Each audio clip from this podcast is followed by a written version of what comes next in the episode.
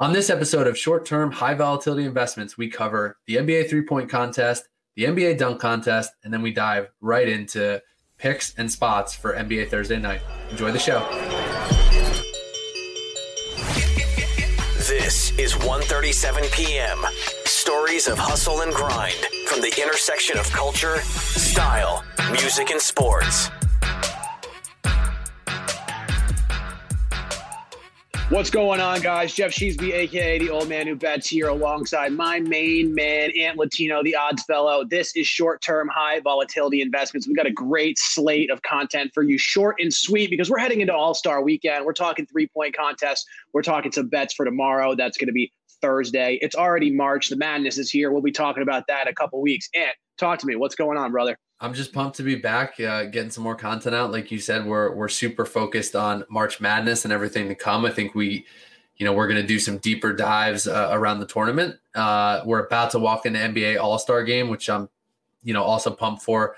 Brings back a lot of memories of All Star Weekend, watching the dunk contest, watching the three point contest. But that also means we don't have a ton of games on the slate, so we just want to get this out quick and dirty and, and have a little bit of fun. Amen, man. And let's start with the three point contest here, right?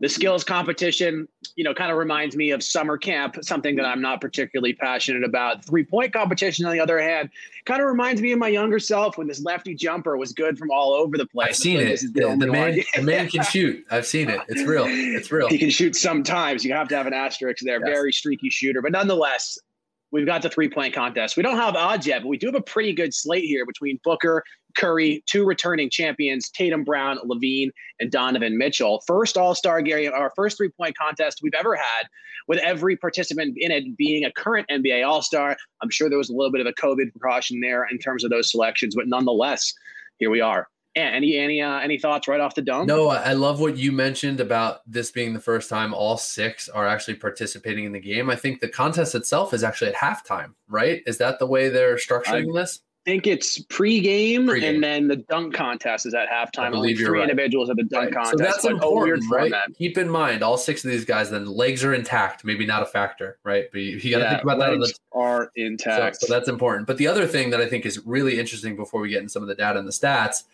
there's actually two guys in this mix that could be the first in the history to win both a dunk contest and a three point contest. And that's Donovan Mitchell of the Utah Jazz and Zach LaVine of the Chicago Bulls.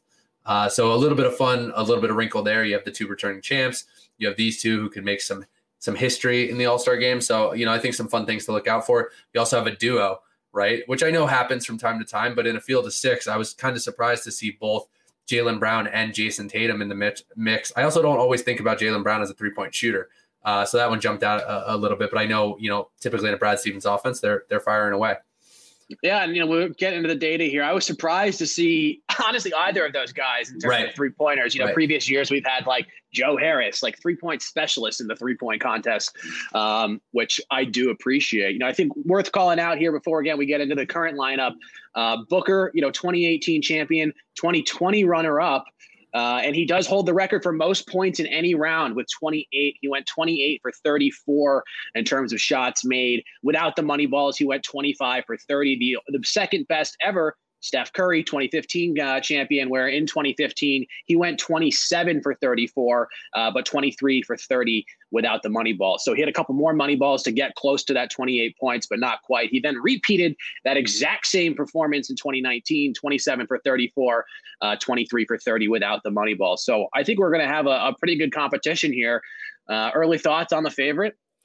I think you probably have to look at one of those two and, the defending champs. I would imagine when the odds come out, those guys are going to be in the, you know, in the top of the list. I think where I'm actually going to look for a little bit of value is Donovan Mitchell. You know, just with some of his streakiness, you know, I'll go back and just have fond memories in my head of uh, Donovan Mitchell in the NBA bubble going head to head, toe to toe with Jamal Murray and, you know, putting on a show. Uh, both those guys were, you know, unbelievable to watch in that, that first round playoff series.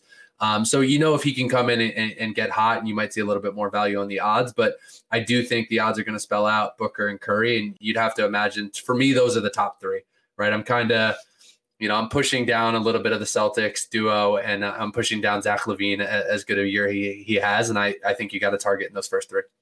Yeah, and I think what's so interesting with Booker, I was looking at previous champions' three point percentage on the season as potentially a proxy of how we could figure out who's going to pop off here. Uh, when he won in 2018, he was shooting 38.3% from three, sub 40%.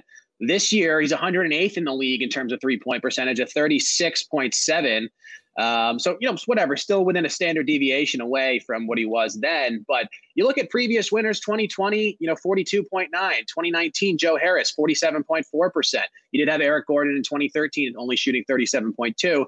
Uh, but then 2016 and 2015, Thompson Curry, 42.5 and 44.3%. So it seems like the winners outside of Devin Booker have all shot over 40%, at least in, in recent runs. And I think that's so crazy that, you know, one, he won it with a sub 40%, and then two, right. runner up with it as well and holds the record. So, you know, I'm very torn on on what stat, if any, really matters here. You know, I think hit the money balls and put up more than 23 seems to be kind of the, the, the key to success here.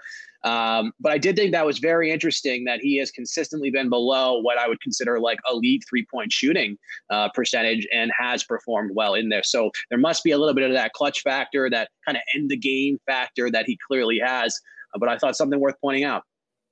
Yeah, I mean, in this year alone, obviously he's getting the the some better looks. So it's surprising to see some of that percentage drop with Chris Paul running the show. He's becoming a little bit more of an off ball scorer, you know, as you translate to the to the real games. But I, I think it'll be interesting, and, and, hopefully we get a little bit of a show. Right, that's what the All Star games uh, all, all, about. You know, less crowd noise here. I, th- I don't think I don't I have I should look into what the situation is for who they're letting in and how many people and what that means. Some of these guys feeding off of it, but you know, I, I think just alone Booker and Curry being in this before, not being first time participants in this particular contest, probably helps because you do want to know how to run through those racks. Mm-hmm. It's it's a little bit of a skill. Yeah, running through those racks, and let's not forget that LaVine has also been in the in the in the three point shooting contest. Didn't do particularly well. Right. Uh, I believe that was last year. I'm not sure if he got out of the first round, but uh, you know some other things I thought interesting here. None of these guys uh, that are that are going to be shooting are in the top 20 of three point percentage this year. I did not sort by sample size, but nonetheless, uh, you got Steph in, uh, or I guess LaVine is the closest here at 21st in the league at 43.3 percent. Curry the next closest at 39th in the league at 41.3 percent. But what I did find was interesting in terms of volume. You've got Steph and LaVine are both are both uh, top twenty in terms of three point made per game. But nonetheless, you know this is kind of a, a ragtag crew based off a third three point percentage. Booker at thirty six, again Curry at forty one, Tatum at thirty six, Brown at thirty eight. LaVine at 43 and Mitchell at 38. You know, I might hot, ride the hot hand. LaVine just a couple weeks ago, he and uh, Coby White, you know, went off for the most three pointer duo I think ever.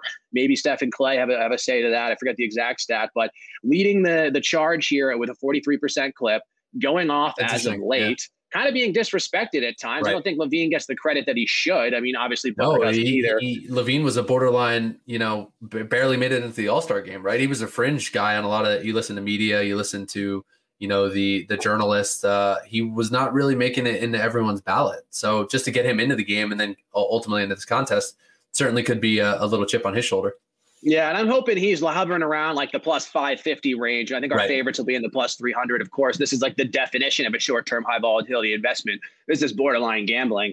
Uh, but at the same time, I think the combination of him having performed perform, per, performed before and not particularly well, with the fact that he's got the highest shooting percentage, I'm looking for him as a, as a mild underdog. I think with with potentially some value. No, I'm into that. Like I said, I do want to see these odds, and I think uh, LaVine for me, maybe looking at Mitchell um, you know, riding some of the hot hands, you're you're making a value play there and kind of rolling the dice. So yeah. All right. Well, uh, any thoughts on the All Star game? Any thoughts on the slam dunk contest? I have zero on both of those. So not not a ton. Obviously, I think just to highlight the All Star game or the the dunk contest, rather for anyone listening, you know, it is going to be at halftime, like uh, like Jeff mentioned. So a little bit different of a format. They kind of condensed All Star Saturday and got rid of it due to COVID. So it's jammed into and around the the game itself, uh, which features Team LeBron versus Team Durant. So you only have three. I think traditionally the last few years we've seen four participants in the dunk mm-hmm. contest. Mm-hmm. So you got Obi Toppin, you know the chosen one, Obi Wan Kenobi from uh, the New York Knickerbockers, Cassius Stanley from the Indiana Pacers, and then Anthony Simons, the guy who was only 21 years old, but I feel like I've been hearing about for five years from the Portland Trailblazers. Um, so it'll be fun to have those guys in the mix. They, they didn't really mess with the format. Everyone there is super young. you know, one thing that did jump out to me as I was doing a little bit of research, a little bit of grind in the, into the data, uh, Cassius Stanley, who doesn't get a ton of minutes, did have a max vertical leap of 44 inches at the 2020 combine, tied for the third highest since since the since 2000. So, damn, you know, I'm sure all these guys can leap, but but he can get up there. So I think it'll just be fun to see at halftime a, a little bit of a show. Do you think? Do you think Obi, you know, puts out this? This is kind of the year of the New York Knickerbockers. Yeah, I mean the Knicks are the best team in the league. Randle uh, should be the MVP of the league, and Top uh, he's getting more minutes. I don't know. I don't know. dunk. I feel like I guess I, I was surprised. I, I, feel like he's been hurt. But... Yeah, he was banged up. You know, coming out. I, I don't think he started the year. Already started the year hurt. So you know, should he be out there dunking? I don't know, but but it'll be hey, fun nonetheless. It, yeah, I love that Stanley handicap. Great find on the uh, the vertical leap at the combine. Right. Um, you know, if I was going to bet it, I'd probably bet him based off of that. If I was betting with my heart, of course, I'm betting on the New York Knicks. I figure so. You're torn, uh, man. You could be a little emotional yeah. hedge for you, which we'll, we'll, have to dedicate a whole episode to the the old emotional hedge. The emotional hedge, and also it's going to be strange not to have you know maybe 2 Chainz performing at halftime. Right. I feel right. like that had become a staple of the All Star game. Hopefully, they could squeeze in him or some other rapper maybe in the pre-show. But uh, excited for the weekend. You know, I think it's an all-star game. A little reprieve. We're halfway done. You know, we've had mixed results so far on the NBA, but hopefully we can lick our chops, drink some beers, uh, get a little much-needed rest and recovery from handicapping the sport, and, and bounce back next week with. Uh, yeah, it's always good to have a nice little break in there, right? I was thinking about forcing myself to, after a rough couple days, do it, you know, do I pause and just watch some games, get some thoughts down on paper? So this almost naturally works out in a, in a good way. We have t- today's Wednesday. We have games Wednesday and Thursday. You guys will be listening to this on Thursday, so some games Thursday night, and then you go into the long weekend, and I think they're off through Monday or Tuesday. So uh, you know, a good little reprieve that I'm sure a lot of NBA players are also looking uh, looking forward to. Yeah, absolutely. All right, man. Well, great stuff all around there. Uh, let's move it into Thursday night games. Um, I know we've got some picks. You're targeting, I believe it was the Thunder game. What are we looking at there? Yeah, so just a, a, little proof in the pudding that you know it's not always about targeting the sexiest, biggest matchup that's going to get the huge ratings. You know, I'm going deep into the Spurs Thunder, which for anyone listening on the East Coast, anyone probably not located in these cities, uh, really could care less about, right? You know, maybe the diehard NBA fan uh, who loves Gregg Popovich and everything he stands for, the the you know the Bill Belichick equivalent of building an empire uh, in, in, the NBA, and that's what Pop has stood for. Um, the Spurs were actually, you mentioned it before, one of the teams uh, impacted pretty negatively by COVID. I think they mm. had a layoff. They played on January 14th, and then they were um, they had four games postponed, didn't play for about 10, 11 days. Showed up against these same Thunder on January 24th, their first game back. Didn't have DeMar DeRozan in the lineup and lost uh, 102-99. That was their second matchup against the Thunder. They played them earlier in the year, back uh, I guess really in 2021. I thought it was 2020 for a second, but yeah, January 12th. Uh, they beat them 112 102. In both cases, the Spurs have been kind of short favorites. They were two and a half favorites in that game that they won. They were a one point favorite, but that line really flipped back and forth between the the Thunder and the Spurs in that most mm-hmm. recent uh, Thunder win. Um, a lot of that I think had to deal with the COVID layoff, where some of the money was coming in, the DeRozan status. But long story short, here, these teams statistically are pretty close. I think you see that bear out and where the lines landed in these first two games, ultimately where the you know where the games finished as well. But I do think the Spurs are a better team. They were, you know, they're playing pretty well. It's a little skewed if they're if you look, they're seven and three in their last ten. Obviously, there's a huge layoff in there, so it's like three or four games, um, mm-hmm. you know, post layoff and, and a little bit pre. But the Thunder really came into the year looking to tank. They've been super scrappy. Uh, SGA has has played really well uh, new coach in there that has them playing very well. So I think they've been playing above expectations. But I think the Spurs getting right, DeRozan getting back in the lineup. He was in for the Knicks victory last night. The Thunder are ultimately playing on Wednesday. So again, this is a Thursday night game. So the Thunder come in on a back to back. The Spurs come in off a day's rest off that Knicks W. Um, I think getting everyone back in the lineup, including DeRozan, who's been uh, playing very well this year. His assist uh, numbers are up three or four you know, uh, assists per game above his career averages. He's shooting more threes. He's shooting a better percentage from three. The ball is running through him more. Popovich has really figured out how to get this team going. So I ultimately like where they're trending and and just think the Thunder are going to regress. Now I will look to see the line and see where it comes out. Um, mm-hmm. You know, given that last kind of you know we, we call it the revenge spot right off that off that recent loss, but that's the angle for Thursday.